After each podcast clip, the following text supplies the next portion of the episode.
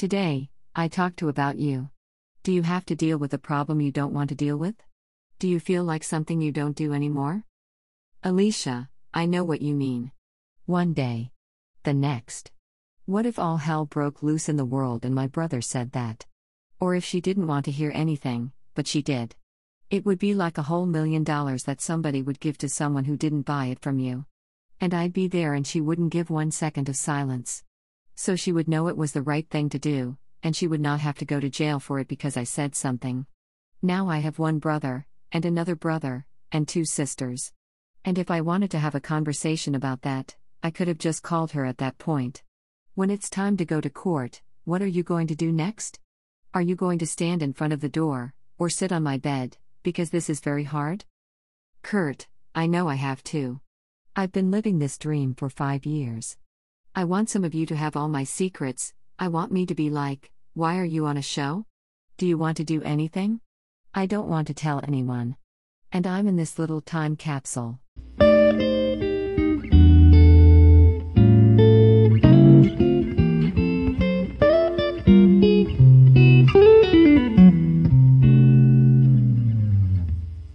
Today, I talk to about you.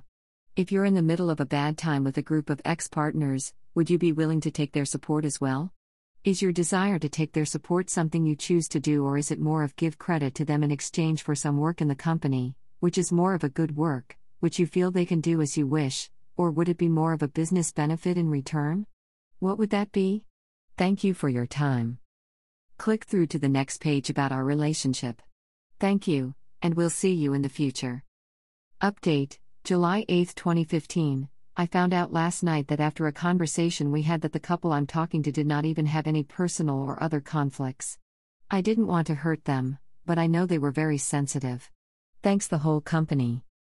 Update July 7, 2015. My husband and I have been texting daily and we do not think at all to keep the relationship going. We are still in good spirits, which is to say, very happy, despite him being so rude to us last week and that I don't want any more problems due to his disrespectful behavior.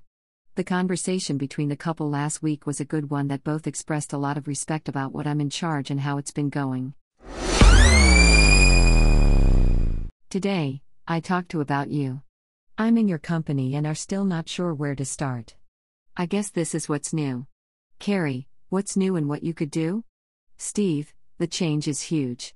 I don't know why you call them the new guys, but I am a very, very high achiever, and you can win all by yourself. So, all I want to do is show you guys where you can succeed. This interview had problems with quality from beginning to end. Was it worth it to you all to make this so small thing go off? Carrie, well, yes. But I didn't want to come back and put someone down on my own. So, I really hope you all enjoyed this episode. Thank you for listening. For more about the show, go to http colon slash slash slash. Listen to the podcast live on soundtrack. http colon slash slash www.soundsystem.net slash show, which is available in US, Canada and UK, plus a huge selection on repeat.